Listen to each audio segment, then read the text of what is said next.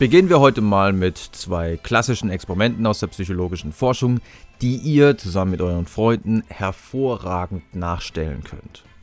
Das erste Experiment, ihr kennt es vielleicht, stammt von Milgram und Kollegen, wurde schon 1969 durchgeführt und es ist wirklich unglaublich simpel, aber trotzdem sehr eindrucksvoll.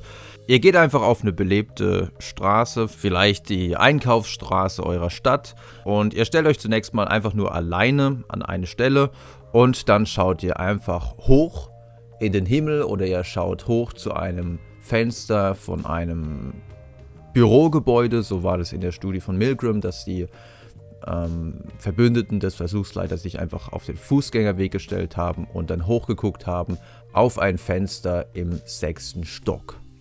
Und wenn ihr das so macht, werdet ihr vielleicht feststellen, dass euer Verhalten ein Stück weit ansteckend ist. Also dass durchaus der eine oder die andere auch nach oben gucken wird. Also in der Studie von Milgram waren es circa 40 Prozent. Und ähm, noch interessanter wird es aber dann, wenn ihr das zusammen mit euren Freunden macht. Wenn ihr also dann zum Beispiel zu zweit dort steht und dann hochguckt, dann werden es vielleicht schon nochmal deutlich mehr sein. In der Studie von Milgram waren es so circa 57 Prozent. Und wenn ihr dann noch mehr Freunde dazu nehmt, also zum Beispiel drei oder fünf oder zehn oder vielleicht sogar 15 und mit 15 Leuten dann da hochschaut, und dann kommen die Passanten an, zu euch hin und dann, hä, Moment mal, warum gucken die alle da hoch? Das ist aber, hä, komisch. Und dann gucken die auch da hoch, ja.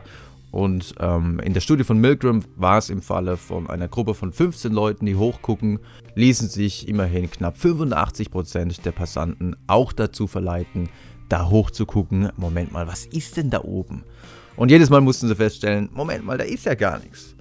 Und was 1969 funktioniert hat, funktioniert auch heute noch.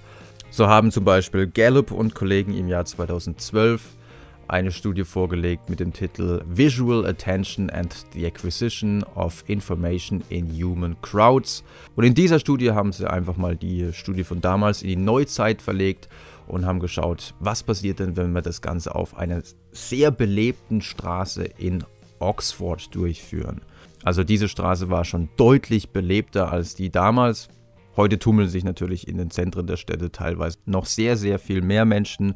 Und demzufolge fielen die Effekte in dieser Studie auch nicht mehr ganz so groß aus, weil natürlich eine vereinzelte Person, die hochschaut, ähm, in der Menge erstmal untergeht.